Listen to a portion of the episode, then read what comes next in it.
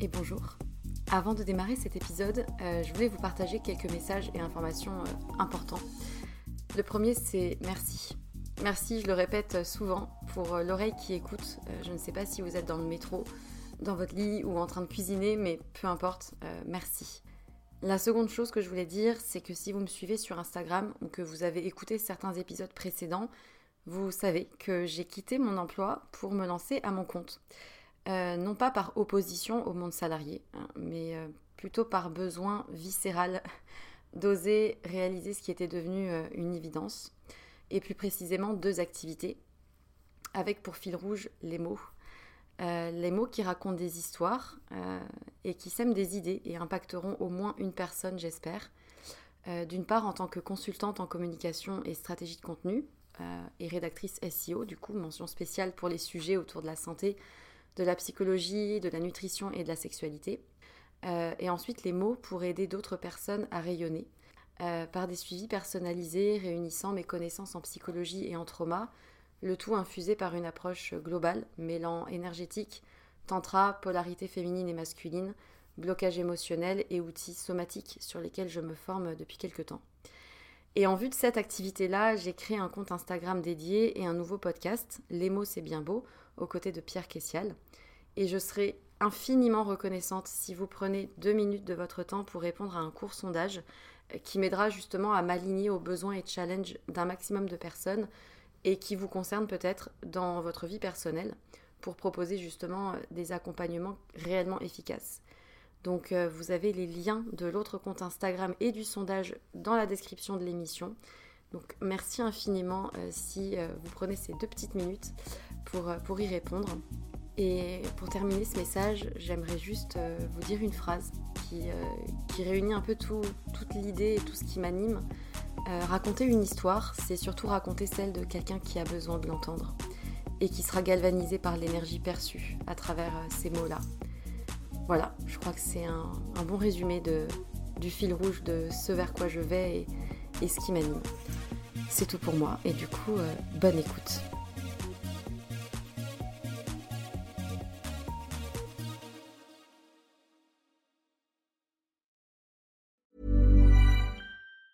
Hi, I'm Daniel, founder of Pretty Litter. Did you know cats tend to hide symptoms of sickness and pain? I learned this the hard way after losing my cat, Gingy. So I created Pretty Litter, a health monitoring litter that helps detect early signs of illness by changing colors, saving you money and potentially your cat's life. Pretty Litter is veterinarian developed, and it's the easiest way to keep tabs on your fur baby's health right at home. Go to prettylitter.com and use code ACAST for 20% off your first order and a free cat toy. Terms and conditions apply. See site for details.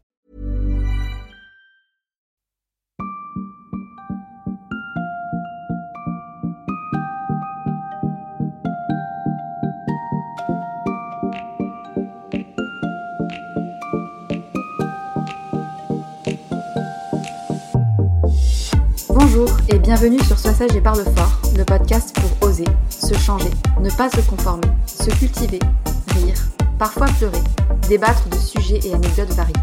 Je suis Marie et comme vous le savez, j'ai décidé de prendre la parole et parler fort de sujets qui nous touchent tous et toutes.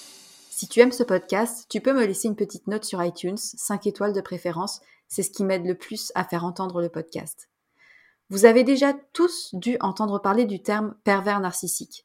J'avais d'ailleurs consacré un épisode complet sur le sujet que vous pouvez retrouver dans la liste des précédents épisodes. Mais la perversion narcissique peut aussi s'immiscer dans la vie de couple, et c'est de cela dont nous parlons aujourd'hui. J'ai le plaisir de recevoir Sandrine Rouget, autrice du livre Emprise et perversion narcissique au sein du couple, paru aux éditions d'Angle. Pour cet épisode donc, nous allons discuter en détail de la forme que prend la perversion narcissique au sein du couple, ses caractéristiques, les conséquences sur les victimes, mais aussi la manière peut-être de s'en sortir lorsque l'on est concerné. Je vous souhaite une excellente écoute. Et bonjour Sandrine, bienvenue sur le podcast. Je te laisse te présenter, nous dire qui tu es et ce que tu fais dans la vie. Bonjour Marie, merci de m'accueillir sur ton podcast. Je suis vraiment très contente d'être parmi vous. Alors moi, je suis euh, auteur et mes domaines de prédilection sont les profils atypiques de type euh, haut potentiel ou autiste et les psychotraumatismes. En parallèle, je fais du conseil en développement commercial et en stratégie de communication pour des micro-entreprises. Je les aide à positionner leur offre de produits ou de services vis-à-vis de leurs concurrents. Dans les petites structures, les singularités du créateur d'entreprise comptent aussi. Comme j'accompagne essentiellement des profils atypiques, j'ai fini par développer une partie de mon activité sur du profilage au potentiel. Et je me nourris beaucoup de, cette approche sociologique, euh, que ce soit dans l'écriture de mes livres ou euh, dans mon travail au quotidien. D'accord. Bah écoute, euh, vaste programme. Tu as une vie bien remplie de différentes choses. Alors nous, aujourd'hui, on va parler de la perversion narcissique. c'est un terme qu'on entend beaucoup, en tout cas beaucoup plus euh, ces dernières années, mais parfois on ne sait pas forcément le définir. Est-ce que tu pourrais nous expliquer euh, assez simplement ce qu'on entend par perversion narcissique? C'est vrai qu'aujourd'hui, on a tendance à, dire, euh, dès que quelqu'un nous a fait une crasse, que ce soit au travail, en relation amicale ou, amoureuse, qu'il est PN. à mon avis, il ne faut pas tout confondre. La perversion narcissique est une forme de relation bien spécifique. Selon moi, elle s'apparente à une guerre des tranchées psychologiques, mais qui ne se dit pas. Euh, la mmh. victime euh, subit en permanence des agressions, plutôt de type psychologique, et se comporte finalement comme un soldat, puis après un vétéran de guerre, ce dont elle n'a pas conscience. À travers des phrases, des comportements qui peuvent prêter à confusion, les PN euh, laminent psychologiquement leurs victimes. Et ce processus, se répète jour après jour. Mais il est fait de manière tellement détournée et progressive qu'elle ou son entourage ne se rend pas compte de ce qui se passe. Et ça, c'est lié au fait qu'on ne peut pas imaginer que les pervers narcissiques ont un double visage. Ils se présentent d'ailleurs comme des personnes euh, charismatiques qui semblent plutôt inoffensives, euh, quoique euh, un peu maladroites, et qui dégagent une grande confiance en eux et une capacité à louvoyer en société qui attire tout le monde. Euh, et, du coup, la perversion narcissique, c'est vraiment une emprise, si j'ai bien compris, sur une victime. Oui. Qui s'apparente à quelque chose de très, euh, de parfois très, euh, très subtil, mais qui est bien présent. Oui, en fait, c'est une, une volonté très féroce de dominer une autre personne, d'avoir de l'ascendant, avec en, en sous-jacent euh, la pulsion de d'exterminer psychiquement cette personne. Donc c'est très très euh, caractéristique. Et selon toi, est-ce que, euh, enfin, pour imaginer un petit peu, à quoi on reconnaît quelqu'un qui est pervers narcissique? Ça peut être un homme ou une femme, mais est-ce qu'il y a un profil type ou des caractéristiques types de quelqu'un qui est pervers narcissique? Il y a des caractéristiques types, mais qui sont pas exactement là où on pourrait les attendre. Comme tu dis, ça peut être autant un homme qu'une femme, euh, qui peut être très diplômé euh, et bien intégré socialement ou qui vit plutôt à l'écart de la société. En fait, les spécificités se jouent ailleurs. Ils sont particulièrement centrés sur leurs besoins, euh, lâches, radins, et surtout leurs émotions sont comme bloquées. Ils ont aussi la capacité à vite cerner les gens, à se jouer des règles. Ils manient généralement le verbe avec beaucoup d'agilité et euh, souvent la galerie d'ailleurs avec euh, un humour qui est assez caustique mais qui est toujours aux dépens d'autrui. Ils peuvent aussi euh, dégager une sorte de bonhomie, pourtant ils ont un sens de la compétition qui est très développé. Ils ont besoin de gagner tout le temps sur tous les sujets, quoi qu'il arrive, même en face de personnes plus faibles qu'eux ou de eux ou elles, hein, ou d'enfants. et ils s'approprient les réussites de leurs victimes ou font en sorte de les torpiller s'ils ne peuvent pas gagner. Est-ce que ces personnes-là conscience, à ton avis, d'être dans une euh, attitude complètement euh, délétère? Alors euh, ça, c'est un, un, vrai débat.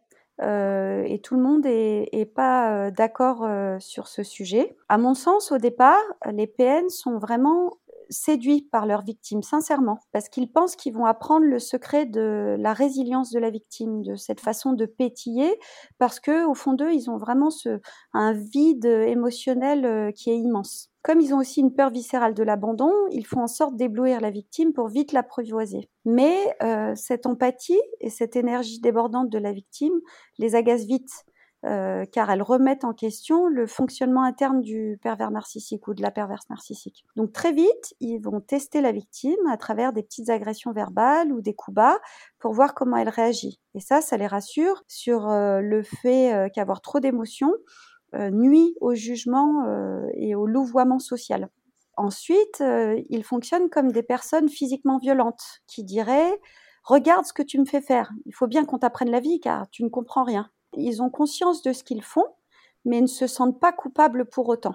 Par contre, à mon avis, ils euh, compartimentent les événements quitte à parfois réécrire une partie de l'histoire pour en rester le héros. C'est mmh, vraiment nécessaire à leur survie psychique et narcissique.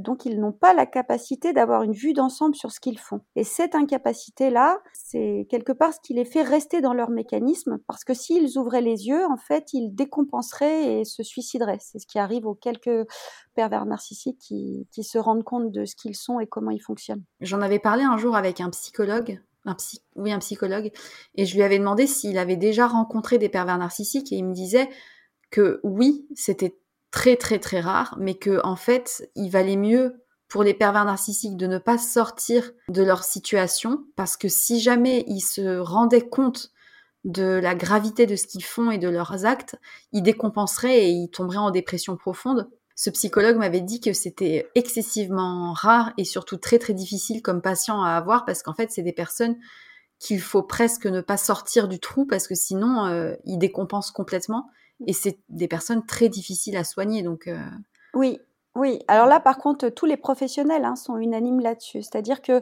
euh, dans mes recherches, moi, ce que j'ai identifié, c'est que la victime comme le pervers narcissique ont en commun d'avoir vécu un ou plusieurs événements traumatisants. Euh, dans le cas du pervers narcissique, cet événement-là a vraiment euh, disloqué de façon définitive leur miroir émotionnel. Ils, n'ont plus la capacité euh, de ressentir les choses comme tout le monde. Ils sont reconstruits tout un mécanisme de survie suite à cet événement traumatisant qui garantit en fait le fait de pouvoir se lever le matin, de fonctionner. Malheureusement, derrière, eh ben, ils, viennent remplir ce vide-là en venant se prouver en permanence leur ascendant sur l'autre et, le fait de pouvoir les emmener là où ils veulent. Et c'est souvent dans le négatif en leur faisant du mal, euh, mais c'est parce que c'est vraiment nécessaire à leur euh, survie psychique. Est-ce qu'un pervers narcissique naît pervers narcissique? Non, je pense pas. Euh, je pense vraiment que c'est, appris. On pourrait imaginer que c'est une personne euh, qui était euh, excessivement sensible et qui a vécu un événement. C'est l'événement qui l'a définitivement traumatisé et qui l'a dissocié, qui a vraiment coupé en deux son mental et son cœur, qui fait que en fait la reconnexion n'est plus possible. Et alors là, on a un petit peu parlé du pervers narcissique et de ses caractéristiques, mais il s'avère que les victimes potentiels des pervers narcissiques ont également des éléments de personnalité qui sont euh, bien spécifiques. Mmh. Quels sont selon toi les critères d'une personne, on va dire, qui peut être victime euh, d'un pervers narcissique? Oui, en fait, c'est vrai que par simplicité de langage, on parle souvent de peine et de victime et ça, facilite les échanges, mais c'est la relation à proprement parler qui est perverse narcissique. Et en creusant beaucoup le sujet, j'ai découvert que les victimes présentaient euh, toutes des caractéristiques communes elles ont euh, vécu elles-mêmes euh, un événement traumatisant déterminant euh, dans leur enfance, mais à l'inverse du pervers narcissique ou de la perverse narcissique, si on reprend l'image du miroir émotionnel, cet événement ne les a pas n'a pas disloqué définitivement leur miroir émotionnel. Il est juste rafistolé à certains endroits stratégiques. Elles ont cette faille qui est aussi une faille narcissique et leur particularité, c'est que elles, euh, elles ont du mal à, à, se sentir légitimes à occuper leur place dans la société. Elles doutent d'elles en permanence et quelque part, elles, euh, elles rêvent d'un prince ou d'une princesse qui viendrait leur offrir cette place légitime dans le monde et penser leurs blessures, tout en étant convaincues inconsciemment de ne pas mériter vraiment cette place. Pourtant, elles ont toutes en commun euh, d'être profondément résilientes, plutôt très énergiques et de croquer la vie à pleines dents. Et ça peut vraiment autant être euh, des personnes, euh, hommes ou femmes, bien entourées ou plus isolées, avec un caractère fort ou plus discret, qui réussissent professionnellement ou pas. mais leur particularité, c'est qu'au fond d'elles, elles craignent d'être cassées intérieurement et de ne pas vraiment mériter d'être aimées. Ouais, c'est des personnes qui sont souvent très sensibles et tu parlais d'ailleurs dans ton livre que il y avait parfois des corrélations entre les personnes au potentiel et euh, potentiellement euh, victimes.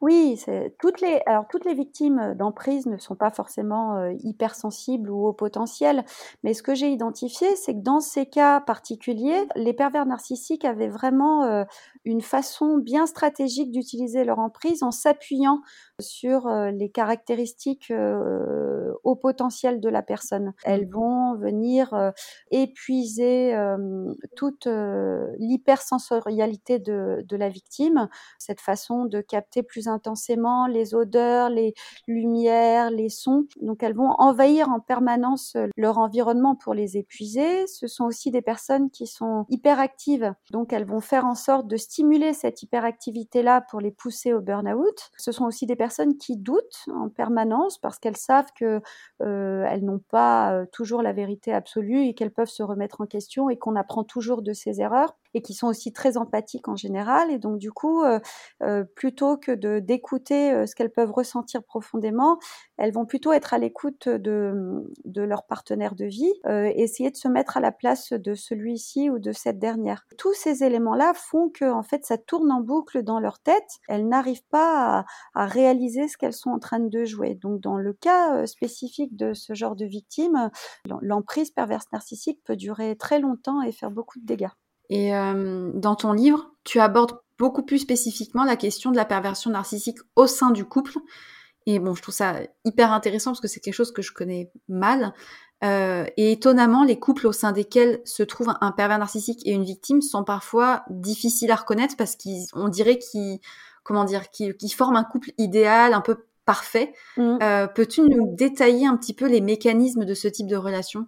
Oui, en fait, euh, j'ai cherché à comprendre pourquoi les, les, victimes restaient parfois si longtemps malgré la violence psychologique de ce qu'elles subissaient. J'ai interviewé une vingtaine de victimes sur de longs entretiens et j'en ai rencontré beaucoup d'autres. Et en fait, euh, j'ai identifié qu'il y avait euh, plusieurs phases dans cette relation et euh, j'ai retrouvé ça aussi dans la littérature qu'on peut trouver sur l'emprise perverse narcissique. En fait, au départ, les PN font ressentir l'équivalent d'un shoot d'existence à la victime. Ils sont très présents, ils célèbrent la victime à tout va, lui déroulent le tapis rouge et se calent de façon parfaite au tempo et aux attentes de la victime. Donc la relation est intense et fusionnelle.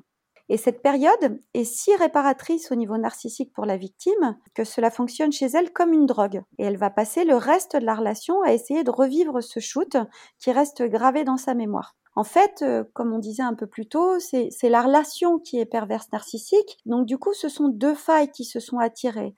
Donc elle présente euh, au, à l'entourage et à la société un couple qui peut être très fusionnel et qui semble très complémentaire. C'est-à-dire on va avoir euh, le, le ou la partenaire perverse narcissique qui va démontrer une certaine assurance et qui va sembler savoir comment se comporter en société. Et puis, on va avoir euh, la victime qui, elle, euh, elle ou lui, va être euh, plus sensible, plus attentif à tout le monde, plus aux petits soins. Donc, il fonctionne vraiment comme un couple qui est, qui est très complémentaire, ouais, le couple parfait. Une fois que cette première image est donnée et que la victime est bien ficelée, il va avoir une seconde phase de mise sous emprise progressive, où là, en fait, le, le ou la perverse narcissique va faire vivre des alternances de remarques et de gestes qui visent à la déstabiliser, puis tout de suite derrière des périodes de reséduction pour la garder sous contrôle. Donc euh, la victime la note bien que certains comportements ne vont pas, mais elle reste parce qu'elle est accrochée à cet idéal et à ce shoot de séduction euh, qu'elle a vécu au départ et surtout à cet idéal qu'elle s'est forgé de son partenaire. La troisième phase, c'est que une fois que la victime est bien ferrée, ce qui arrive assez vite en général, donc dans cas d'une relation amoureuse, ça peut être un mariage, un enfant, une expérience une maison à retaper à deux. Là, la destruction psychologique est de moins en moins discrète. En fait, si je fais une petite aparté, on retrouve hein, ces phases-là aussi, euh, par exemple dans une relation amicale ou dans une relation professionnelle, où au début, il va avoir aussi cette phase de lune de miel. On retrouve toujours hein, ces mécanismes-là. Dans le cas d'une relation amoureuse, euh, c'est ça qui m'intéressait en fait, c'est que on est vraiment dans une, relation où où on on se met à nu, où on offre toute sa vulnérabilité à l'autre et sa confiance où on ne s'attend absolument pas à, ce que cette vulnérabilité-là soit torpillée euh, en permanence. C'est ce qui faisait euh, tout l'intérêt et l'horreur pour moi de ce sujet et qui méritait d'être traité en profondeur. Et puis après, on va arriver sur euh, une dernière phase, c'est qu'au fil du temps, les remarques vont devenir de plus en plus frontales et acerbes et les actes de plus en plus agressifs. Mais à ce stade-là, la victime est tellement épuisée psychiquement et physiquement qu'elle n'a plus vraiment les moyens de prendre du recul. Et comme euh, sa confiance en elle a été régulièrement laminée, elle a du mal à envisager qu'elle a l'énergie et les moyens de quitter cette relation. Donc du coup, hmm. elle reste. Du coup, c'est euh, la dernière étape, c'est la plus difficile pour s'en sortir parce que du coup, la victime est complètement euh, devenue dépendante de cette relation quelque part, mmh. dans laquelle elle se fait régulièrement détruire, mmh. puis rattraper euh, par le pervers narcissique qui essaye de la rattraper. Mmh. Mais il y a, dans la quatrième phase, je pense que les personnes proches peuvent le voir quand même parce qu'il y a des pics, il y a des, des remarques. En fait, tout au long de la relation, il y a ces petits pics, ces petites remarques.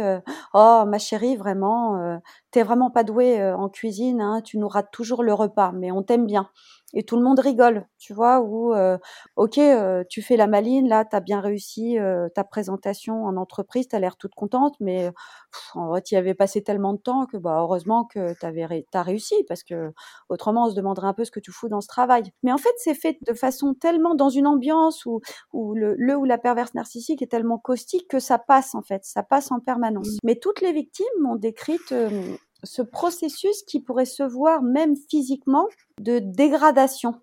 C'est-à-dire que au début de la rencontre, la victime est physiquement euh, plutôt euh, apprêtée, pimpante, jolie, et plus le temps passe, plus euh, elle ressemble de moins en moins à quelque chose.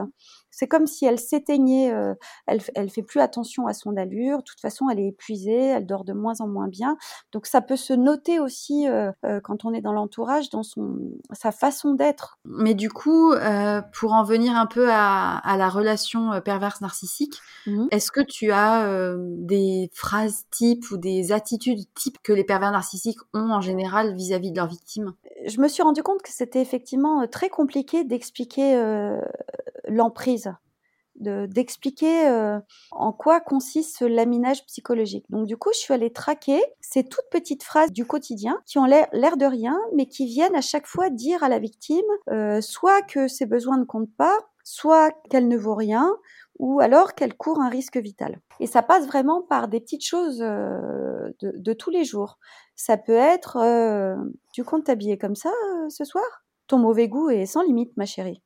Et euh, la personne dit ça euh, à la chérie qui, en, qui travaille dans la mode ou les arts, par exemple. Mais comme mmh. euh, elle n'a pas confiance en elle et elle n'aime pas le conflit, elle finit par obtempérer. Ça peut être aussi tu as mal compris, j'ai jamais dit ça, tu comprends pas l'humour. Et ils peuvent mentir sans vergogne, ce qui est très difficile à imaginer pour la victime en général, qui finit par tourner en boucle ce qui s'est passé et finit par douter de ce qu'elle a pu comprendre ou de ce qui a pu vraiment se dérouler.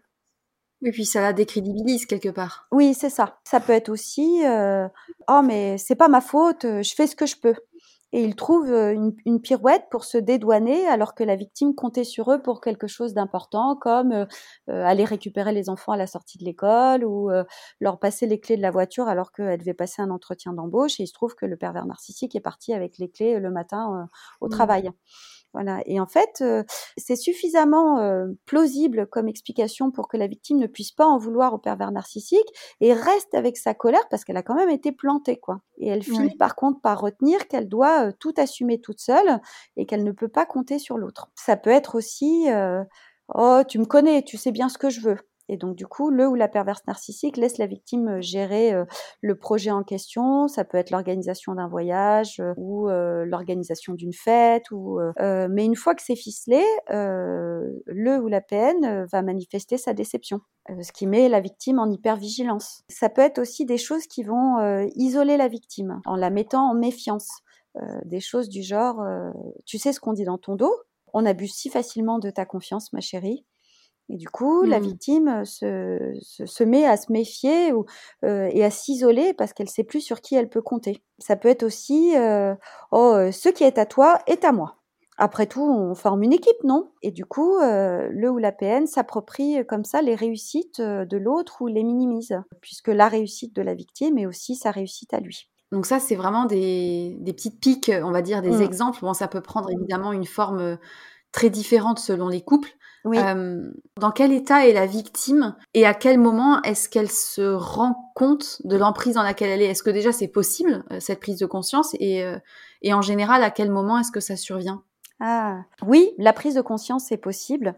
En fait, tout au long de la relation, et, et ça c'est vrai dès le début, hein, la victime s'interroge régulièrement sur son couple parce qu'elle note bien certains comportements qui ne sont pas vraiment acceptables de la part de sa moitié, mais en fait, elle finit par rationaliser, par basculer en tout mental, en se disant que bah, personne n'est parfait, euh, euh, et elle est souvent d'ailleurs confortée dans cette, euh, cette idée par son entourage, et parce que l'entourage n'a pas idée de ce qui joue à huis clos et s'appuie sur l'image charismatique du ou de la PN tous ceux et celles que j'ai interviewés et qui ont rompu avec leur partenaire nocif décrivent cet événement de trop qui les a fait réagir. Ce moment particulier où la victime a pris le partenaire ou la partenaire de la main dans le sac, démontrant sans plus aucun doute possible son double visage. Il peut s'agir d'un geste déplacé trop sur la victime ou les enfants, qui peut être un geste violent, hein, ça peut être une somme d'argent qui a été empruntée ou volée à un membre de la famille.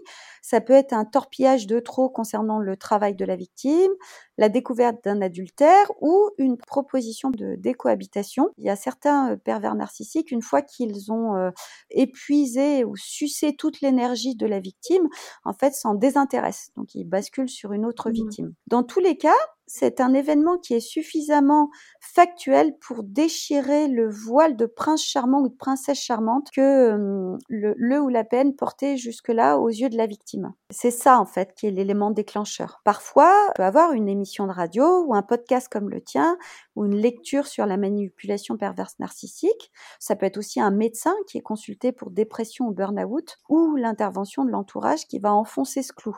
Et là, là en fait, la victime part en général.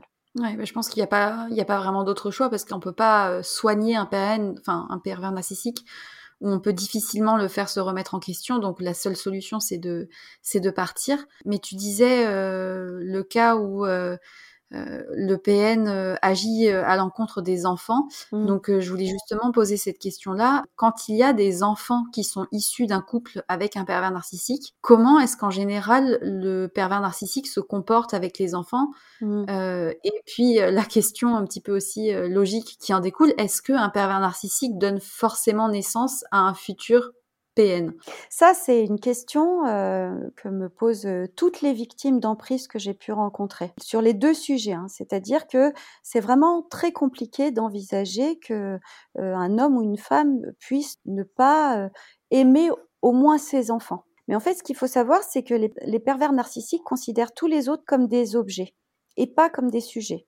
Donc c'est également vrai pour leurs partenaires amoureux et pour leurs enfants. Ils ont en permanence besoin de ces objets extérieurs pour expulser leur frustration sur eux et se survaloriser en parallèle. Dans le cas spécifique des enfants, en fait, au départ, le projet d'enfant est une manière pour les pervers narcissiques de ficeler la victime. Et ça passe plutôt inaperçu car pour la plupart des gens, c'est assez naturel de vouloir des enfants quand on est en couple. Ensuite, quand les enfants sont petits, ils s'en désintéressent ou peuvent s'agacer régulièrement euh, de ne plus être le centre d'attention de leur amoureux ou de leur amoureuse. Ils peuvent éventuellement montrer à quel point euh, ce sont des parents parfaits en société, mais à huis clos, euh, ce sont des personnes qui manquent furieusement de vigilance vis-à-vis de leurs enfants, ce qui fait que ces derniers courent souvent un danger quand ils sont sous leur surveillance ce qui pousse la victime euh, à s'occuper en permanence des enfants euh, et à être en hypervigilance permanente, ce dont elle n'a pas forcément conscience. Ensuite, euh, quand les enfants grandissent, quand il y en a plusieurs, dans le cas des fratries, les pervers narcissiques sèment la zizanie en montrant ostensiblement leur préférence pour l'un des enfants et en méprisant l'autre. C'est horrible. Oui, c'est assez étonnant les témoignages que tu peux avoir sur le sujet. En fait, dans ce procédé, ils cherchent un héritier. Et les enfants qui n'ont pas conscience de ce qu'ils jouent sont, eux, en conflit de loyauté. Ils essaient plus facilement de séduire leurs parents pour, être, pour avoir un petit peu d'amour et ont tendance, en fait, à se fâcher contre euh, leur sœur ou leur frère euh, qui représentent un obstacle à cet amour pour eux. C'est comme ça qu'ils le ressentent, si tu veux. Et donc mmh. ça, c'est vraiment une réalité que tu entends dans, chez tous les parents victimes qui, qui t'expliquent ce qui a pu se passer avec leurs enfants. Et au moment de la rupture, les PN essayent en général de récupérer la garde des enfants, mais c'est surtout pour avoir un, un, moyen de pression sur la victime et essayer de lui faire du mal. Et comme les victimes sont épuisées et doutent à ce moment-là de leur capacité parentale, il arrive assez souvent malheureusement qu'elles laissent cette garde leur échapper ou, ou qu'elles acceptent une garde alternée. Et à mon sens, Quand un parent, notamment une mère, accepte ce genre de garde pour un enfant qui a moins de 3 ans, ça devrait interpeller des assistantes sociales ou la justice. mais malheureusement, elles ne sont pas suffisamment, enfin ces personnes-là, assistantes sociales ou justice, ne sont pas encore assez formées au stress narcissique pour comprendre ce qui se joue. pour répondre à ta deuxième question, rien n'est prédestiné. C'est-à-dire, comme on a pu l'évoquer un peu plus tôt, les pervers narcissiques sont des personnes qui ont vécu un ou plusieurs traumatismes qui a fini par les dissocier définitivement. On peut trouver chez des enfants euh, de PN une première carapace de dissociation, ce qu'on peut appeler un faux self, qu'ils développent à force de vivre le chaud-froid parental, mais elle n'est pas forcément définitive. Euh, elle leur sert de protection en attendant de pouvoir quitter le foyer familial, ce qu'ils font généralement euh, le plus vite possible à l'adolescence aussi, on peut voir ce genre d'enfants tester les limites, voire manipuler par, par mimétisme, si tu veux. Ils reproduisent ah ce qu'ils ont vu, vu, faire chez leurs parents. Mais finalement, tous les ados testent les limites dans cette période particulière parce qu'ils se cherchent un peu. Tant qu'il n'y a pas de jouissance dans le fait de faire du mal à son parent et que cette jouissance n'est pas euh, répétitive, ce qui fait vraiment le propre hein, de la perversion narcissique, à mon avis, il n'y a pas de quoi s'inquiéter. Euh, il y a des études qui ont été faites sur le sujet et qui démontrent que jusqu'à 21 ans, la plasticité euh, neurocognitive de l'enfant et émotionnelle de l'enfant est suffisamment importante pour espérer qu'il ne tombe pas dans ce genre de hum, dislocation définitive. Donc, il faut continuer à y croire, à mon sens. Oui, donc en fait, euh, comme tu le disais plus tôt, euh, comme la perversion narcissique provient d'abord d'un traumatisme vécu, mmh. euh, un PN ne met pas forcément au monde un futur PN, heureusement. Mmh. mais du coup, bon, je t'avais un petit peu posé la question précédemment, mais est-ce que tu penses qu'à un moment donné, il est possible quand même pour le pervers narcissique d'avoir de l'empathie pour sa victime? Je, Malheureusement, je ne crois pas. Vraiment pas. C'est-à-dire que euh, ils plaignent la victime. Ils la plaignent mmh. d'être aussi faible.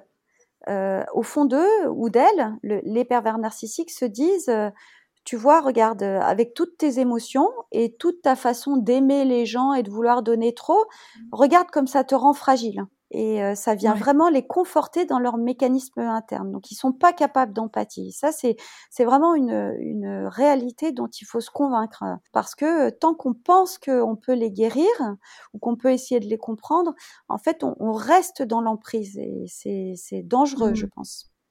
Oui, c'est le risque de la part des victimes d'espérer que la personne change, mmh. alors qu'en fait, c'est impossible qu'elle change. Est-ce que quand il y a des disputes entre un pervers narcissique et une victime. Comment se jouent un petit peu euh, ces disputes-là? Comment, comment ça se passe en cas de conflit? Mmh. Oui, alors euh, les... il faut comprendre que les pervers narcissiques adorent le conflit. Tu vois, comme ils ont ce sens de la compétition qui, est, qui est très très développé chez eux, même si ça se voit pas, et qu'ils ne sont pas en prise avec leurs émotions, eux, ils aiment cet environnement euh, qui est plein de colère, euh, euh, d'énervement. Et dans ces cas-là, ils, ils, peuvent compter sur toutes leurs facultés stratégiques pour ça parce qu'ils ont besoin de sortir gagnants, quoi qu'il arrive. Donc ils vont jouer mmh. avec les mots, ils vont mentir sans scier, ils vont aller appuyer là où ça fait mal. Leur objectif va être de, de retourner le cerveau de la victime pour avoir gain de cause. À mmh. l'inverse, dans ces conflits-là, la victime a tendance, euh, a une tendance spécifique à se figer. Elle se dissocie en fait euh, dans les cas de conflit. Ce comportement est une conséquence psychotraumatique d'un événement qu'elles ont vécu plus jeune. Au moment de cet événement traumatisant, euh, elles se sont figées. Et le fait de se figer comme ça, c'est ce qui leur a sauvé la vie. Du coup, le cerveau a retenu qu'il était préférable d'adopter ce genre de comportement dans des situations d'agression, qu'elles soient euh, verbales ou plus physiques. Donc elles ne réagissent pas pour se laisser le temps d'envisager toutes les options et pour éviter en fait de ne plus être aimée par la personne d'en face si jamais euh, euh, elle disait un mot trop trop haut, plus haut que l'autre. Ce comportement initial qui a été vital et salvateur pour elle, en fait à la longue il est devenu contre-productif. Et le pervers narcissique, c'est quelque chose qu'il va tester presque tout de suite chez la victime dès la rencontre. Et à mon sens, La meilleure façon de ne plus vivre des relations nocives ou de ne pas en vivre, c'est de développer euh, sa capacité à mordre, euh, à réagir immédiatement quand on nous fait une remarque, une remarque déplacée pour indiquer à l'autre euh, le message passe ton chemin avec moi, tu vas pas pouvoir t'amuser. Donc vraiment poursuis ta route, là t'es pas au bon endroit. ça demande quand même une certaine confiance en soi et une certaine connaissance aussi de du type de profil qu'elles peuvent avoir en face parce que enfin quand tu rencontres quelqu'un, parfois tu peux être dans une position un peu de fragilité mmh. et tu peux rapidement euh, te faire mener par la baguette, euh, on va dire, euh, par quelqu'un qui, qui, a cette force charismatique. Enfin, ça doit pas être quand même si évident que ça. Oui, oui, oui. En fait, il y a tout un ensemble de choses. Hein. Ce qui est clair, c'est que une victime d'emprise perverse narcissique est quelqu'un qui a une faille. Et en fait, dans cette faille, elle a vraiment un doute très fort, même si elle n'en a pas forcément conscience, sur euh, euh, ses compétences et sur la valeur qu'elle peut avoir dans, dans, dans, la société. Ça, c'est vraiment des choses qui doivent être travaillées pour euh, éviter de vivre des relations nocives, mais quelles qu'elles soient. Là, on parle de, d'emprise perverse narcissique, mais si on va sur le, le, le triangle de Karpman, le triangle du sauveur, qui donne pas forcément des relations perverses narcissiques, on peut aussi vivre des choses qui sont pas très saines en lien avec euh, sa faille narcissique, euh, sa fragilité. En fait, dans tout type de relation qui est pas forcément très saine, a ce, problème de, confiance en soi et d'estime un peu fragile au départ.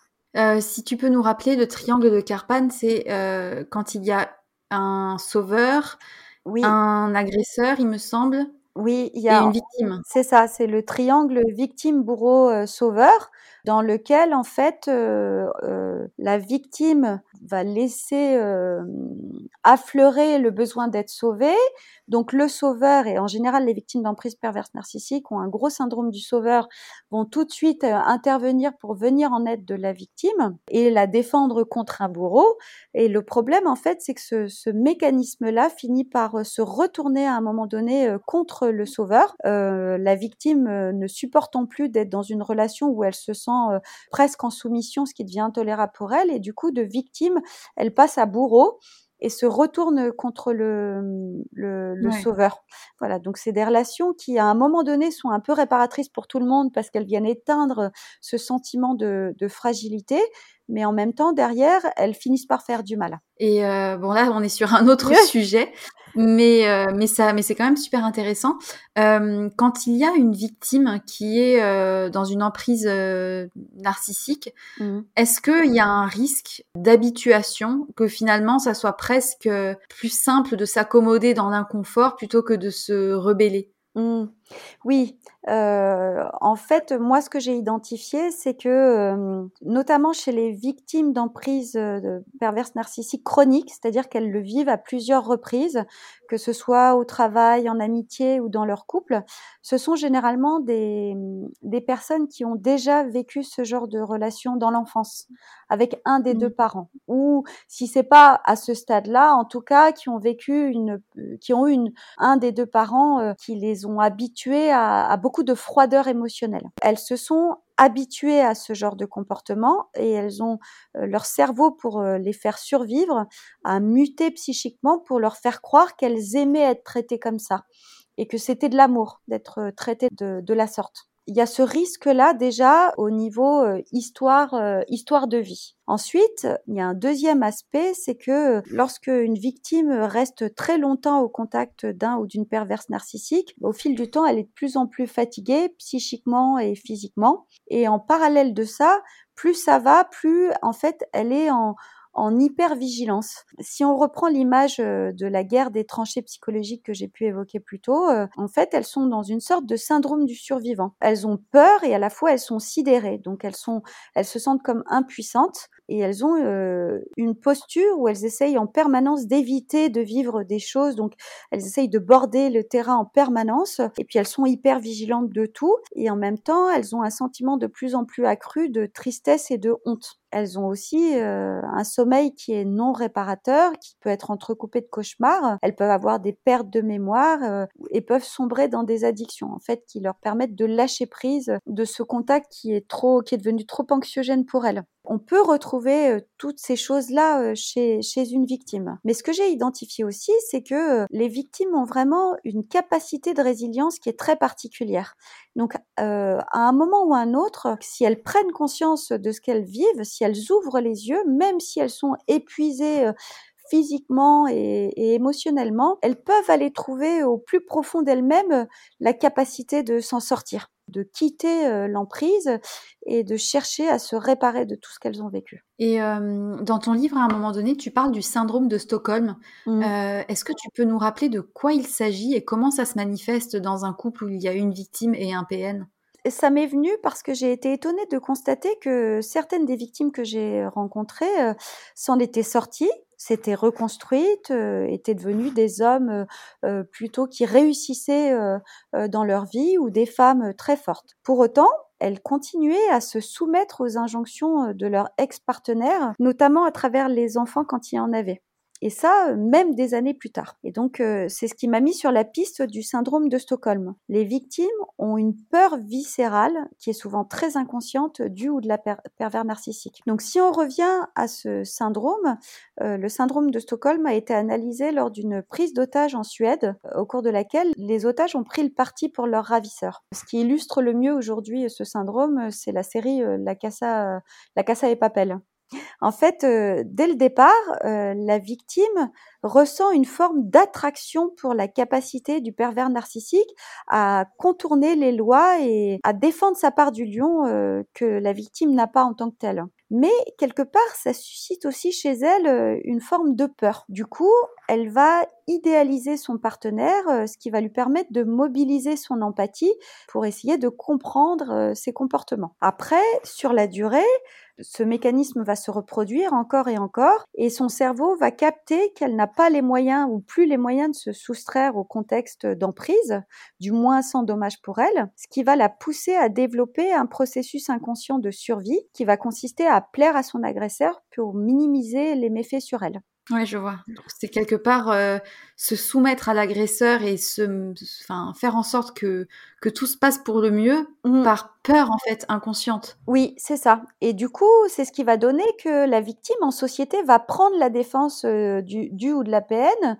quand elle va pas euh, carrément adopter des comportements qui vont dans le sens du pervers narcissique ou de la perverse, alors qu'ils vont à l'encontre de ses valeurs. Mais c'est parce qu'elle elle, elle sent que elle est dans une situation où il vaut mieux qu'elle euh, prenne la défense du pervers narcissique ou de la perverse parce qu'autrement elle va prendre cher. Et ça, en fait, après avoir euh, étudié ce qui pouvait se reproduire dans toutes les histoires, c'est un, processus que le pervers narcissique ou la perverse organise.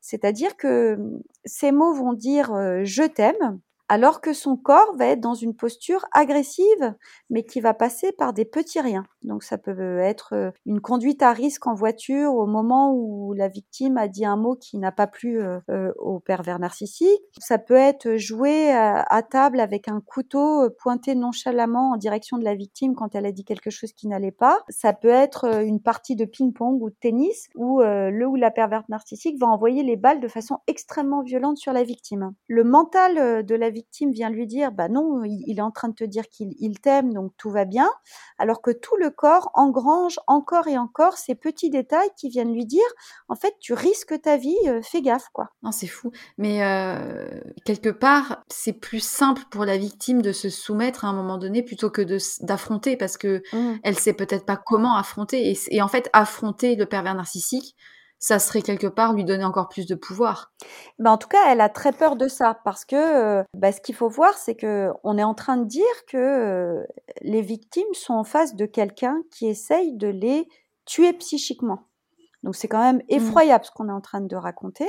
Et pour autant, c'est vraiment la réalité de ce que vivent euh, les victimes euh, d'emprise. Et euh, ça se passe alors que les victimes ont le sentiment de ne pas avoir le mode d'emploi social, alors qu'à l'inverse, les pervers narcissiques sont des personnes qui brillent en société. Donc du coup, euh, les victimes ont conscience profondément que si elles essayent de raconter ça à quelqu'un autour d'elles, elles vont passer pour folles parce que c'est plus simple pour tout le monde de se dire que c'est pas possible des gens qui existent comme ça ou d'essayer de trouver d'autres explications plutôt que de se confronter à la réalité euh, un peu morbide de, ce qu'on est en train d'évoquer. C'est ça qui, qui explique tout le processus d'emprise, si tu veux. est-ce que seule la rupture est inévitable ou est-ce qu'il y a un espoir pour la victime de changer le pervers narcissique? Ah non, ça, vraiment, hein, il n'y a aucun doute là-dessus. On ne change pas un pervers narcissique. Donc du coup, la seule solution, c'est de mettre un terme à la relation. Tous les conseils sont unanimes. Hein. Si la victime n'a pas de lien fort avec le ou la PN. Donc un lien fort, ça va être un appartement en commun, un business en commun ou des enfants en commun. Le conseil est unanime. Une fois la prise de conscience avérée, il faut partir le plus rapidement possible et le plus loin possible et organiser un no contact permanent. D'accord, c'est vraiment rupture totale, quoi. Oui, c'est ça. Et ça, c'est vraiment la seule solution euh, pour permettre à la victime de s'en sortir. Malheureusement, euh, dans les cas où il y a euh, un enfant ou un appartement en commun, ça va être plus compliqué parce que ce lien à la patte, c'est ce que le, le, ou la PN va utiliser pour continuer en fait à prolonger son emprise sur la victime. Donc dans ces cas-là, si la victime arrive à le faire, ce qu'il est recommandé, c'est de prendre le temps pour organiser sa fuite. Donc ça va commencer par donc bien sûr ne rien montrer au pervers narcissique, s'offrir des bulles de temps pour soi pour essayer de retrouver un peu d'énergie, tant physique que émotionnel, ne plus rien dire de ses états d'âme au pervers narcissique, manger mieux, dormir mieux, prendre le temps de rassembler des preuves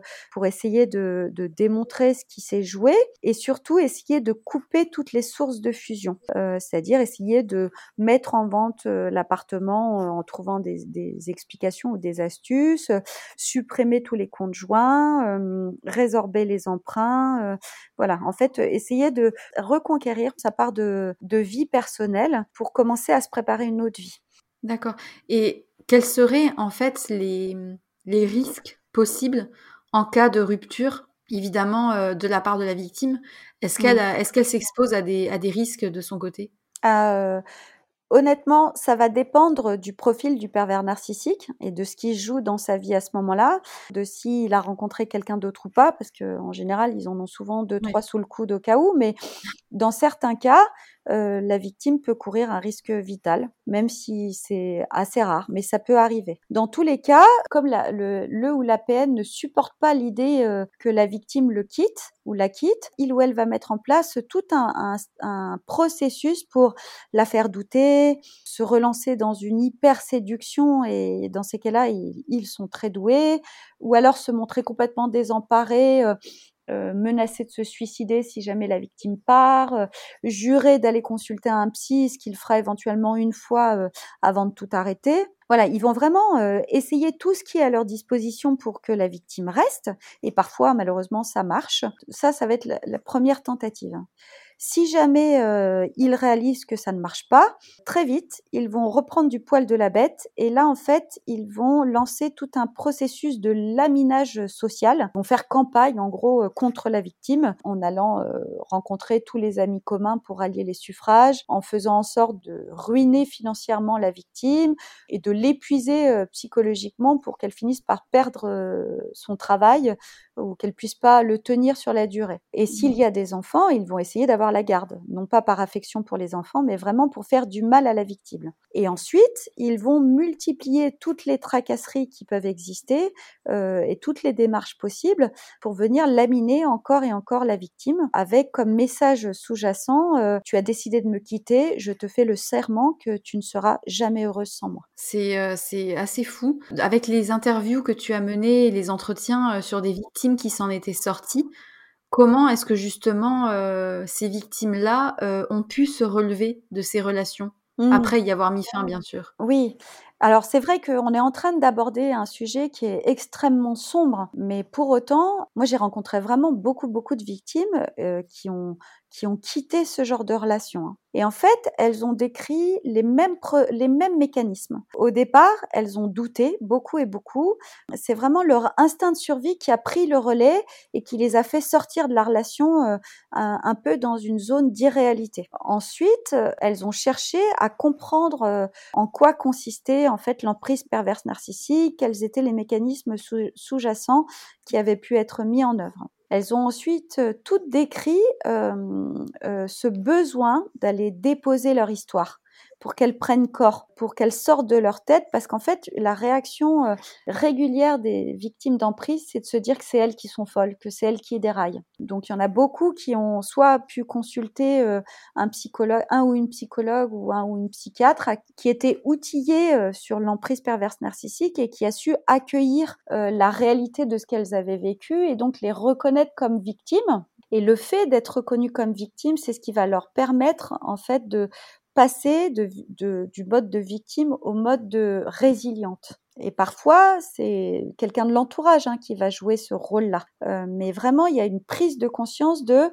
je ne suis pas folle, j'ai vraiment vécu factuellement tout ça. D'ailleurs, souvent, elles te disent qu'elles ont elles ont listé factuellement tout ce qu'elles avaient vécu et c'est en, lisant la liste qu'elles se rendent compte que ça a vraiment existé, que ça a vraiment euh, eu lieu. Et ensuite, derrière, euh, beaucoup d'entre elles euh, sont allées travailler cette forme de stress post-traumatique qu'elles ont pu traverser via des techniques comme de l'EMDR, du neurofeedback ou de la médecine chinoise ou de la somatopathie qui leur a fait beaucoup de bien. Oui, donc il y a vraiment euh, toute une, euh, tout un processus de réparation quelque part, parce que quand on a vécu ça, c'est bah, comme vivre un traumatisme. Est-ce que, euh, en tant que entourage, proche, famille, est-ce qu'il y a des actions possibles si on voit par exemple que quelqu'un qu'on connaît est dans une situation d'emprise? Mmh.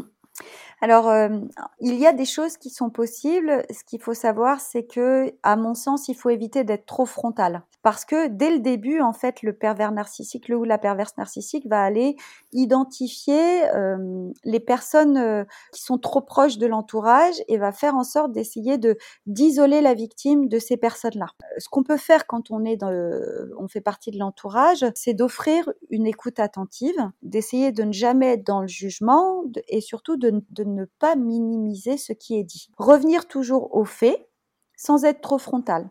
C'est-à-dire euh, manifester euh, qu'on est étonné. Euh, bah dis donc, quand il t'a dit ça, il était un peu cash, ça m'a un peu étonné. Mais bon, après, on, on n'est pas dans, je suis pas dans ton couple, donc je sais pas comment ça se passe. Bon, ça m'a juste un peu surpris ou, ou être avec plus dans l'humour, tu vois. dis donc, il est un peu gonflé quand il se fout de ta gueule comme ça. Bon, on peut comprendre qu'il rigole, mais quand même, faut pas pousser le bouchon, quoi. Oui, donc de vraiment de jouer sur l'humour et d'éviter de D'attaquer trop frontalement, quoi. Oui, c'est ça.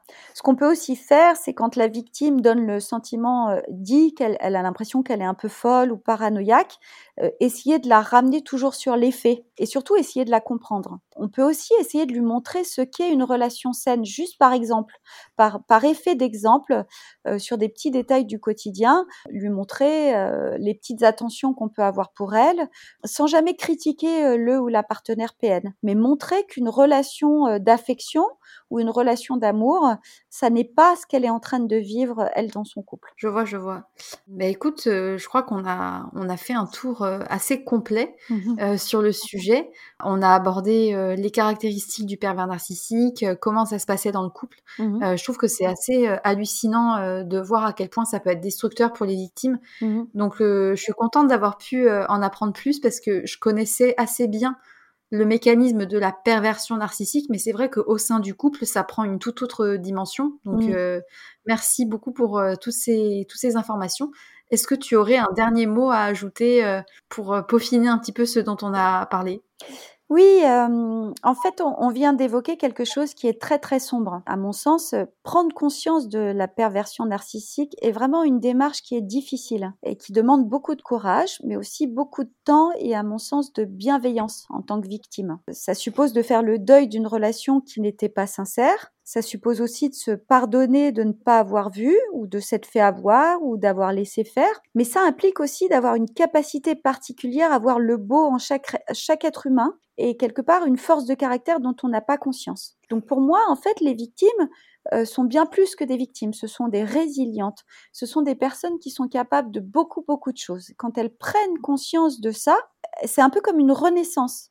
Et euh, la vie qui s'offre à elles dans ces cas-là, c'est vraiment une vie qui devient extrêmement intense et qu'elles sont prêtes à croquer à chaque minute euh, de la vie. Donc c'est presque un cadeau euh, qui leur est fait derrière. Donc je, je sais que c'est très poussé ce que je dis, mais toutes ces victimes que j'ai pu rencontrer et que j'ai vraiment envie de remercier aujourd'hui de la confiance qu'elles m'ont confiée, euh, elles ont cette particularité-là de, de croquer la vie à pleines dents euh, et, et c'est presque un cadeau qu'elles m'ont fait de me rendre compte qu'on pouvait envisager la vie différemment. Oui, parce que finalement, euh, se remettre d'une relation euh, aussi nocive que celle d'avec un pervers narcissique, mmh. Ça, enfin en tout cas quand on s'en sort, je suppose que la vie est tout de suite beaucoup plus, comment dire, rayonnante et qu'on peut mmh. d'autant plus profiter une fois qu'on s'est remis d'une telle situation. Donc bon, on va pas dire que la rencontre avec un PN soit un cadeau, non, mais, euh, mais en tout cas se relever de ça, c'est quelque chose qui nous rend plus fortes. Plus oui, fort. oui, c'est ça, c'est exactement ça, oui. Pour aller vers la fin de cet épisode, euh, il y a une question que je pose à chaque fois. Sois sage et parle fort. Que t'évoque cette phrase? Alors, euh, en fait, j'adore ce titre. Euh, j'adore les oxymores en général. Donc, elle me parle vraiment beaucoup. Et en fait, je me rends compte que ça, ça, aurait pu être la conclusion de mon livre quelque part. Parce que après avoir été trop sage, en fait, les victimes doivent apprendre à parler fort. Oui, je vois. Je vois tout à fait ce que tu veux dire. Bah écoute, merci beaucoup. Je te remercie euh, d'avoir accepté de venir euh, sur Sois sage et parle fort. Donc euh, vraiment un grand merci. Mmh j'espère que toutes les personnes seront intéressés et, et pourront évidemment euh, consulter ton livre. Donc je rappelle, c'est Emprise et perversion narcissique au sein du couple, comprendre pour s'en sortir aux éditions d'Angle.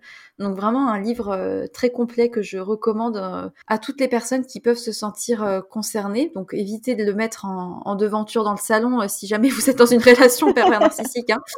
Donc voilà, captez-le un petit peu quand même. Mais non, en tout cas, en tout cas, merci beaucoup. Eh ben, eh oui, moi je voulais te remercier. Je suis vraiment euh, très contente euh, d'avoir participé à ce podcast. Euh, voilà, je trouve que tu fais des choses de très grande qualité, donc je suis très très émue de faire partie d'un des podcasts de ta playlist. Quoi. Eh ben, écoute, merci beaucoup. J'espère en tout cas que l'épisode intéressera et que ça permettra aussi euh, de, de, mieux euh, démystifier le sujet de la perversion narcissique, qui est quand même un, un vaste sujet. Mm-hmm. Donc euh, merci à toi, merci à toutes les personnes qui nous écoutent. J'espère que cet épisode vous aura plu. Et évidemment, je vous souhaite une très très bonne journée et surtout n'oubliez pas, soyez sages un peu, mais parlez fort, beaucoup.